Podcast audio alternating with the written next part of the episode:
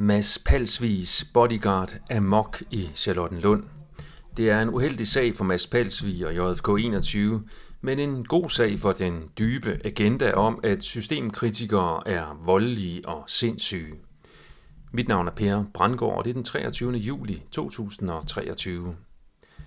Jeg skriver ikke den dømtes navn, da jeg er i tvivl om, der er navneforbud i sagen. Men det drejer sig om en mand, jeg kender fra coronademonstrationsmiljøet, og som har ageret bodyguard for JFK 21 partiformand Mads Palsvig.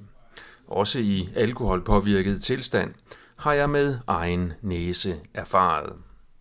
Den 24. januar 2023 skrev jeg følgende til ham på Messenger, efter jeg havde bemærket en kommentar fra ham på Facebook.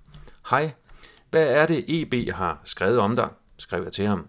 Han svarede med screendumps af disse artikler fra Ekstrabladet. Og den første artikel er fra 5. januar 2022 med overskriften Bodybuilder amok i whiskybæltet, ikke så meget pis. Og den anden artikel er fra 11. september 2022, Amok med økse og kniv, muskelmand erklæret sindssyg, er overskriften på den. Ekstrabladet skrev blandt andet om sagen, og jeg citerer.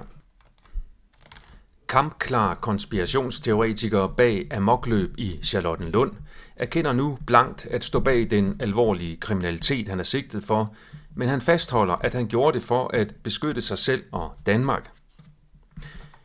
Han er sigtet for samme fredag formiddag i november at have overfaldet og snittet en kvinde i ansigtet med en kniv, truet to andre personer, stjålet en hjertestarter og sat ild til et pensionistpars ejendom.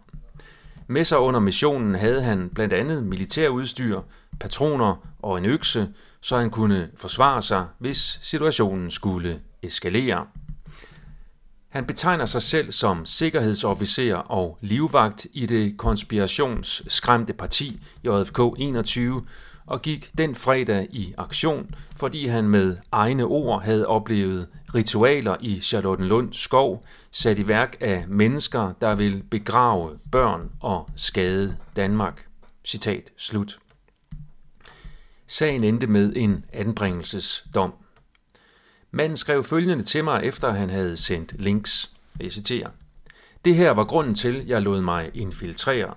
Blev nødt til at tage lidt mere radikal tilgang i brug. Du er velkommen til at høre historien fra min side, når du får tid. Citat slut. Vi skrev så lidt frem og tilbage, og det blev aldrig til noget med et interview, da jeg ville se udskriften af dombogen, før jeg eventuelt interviewede ham. Den havde han ikke mulighed for at sende til mig.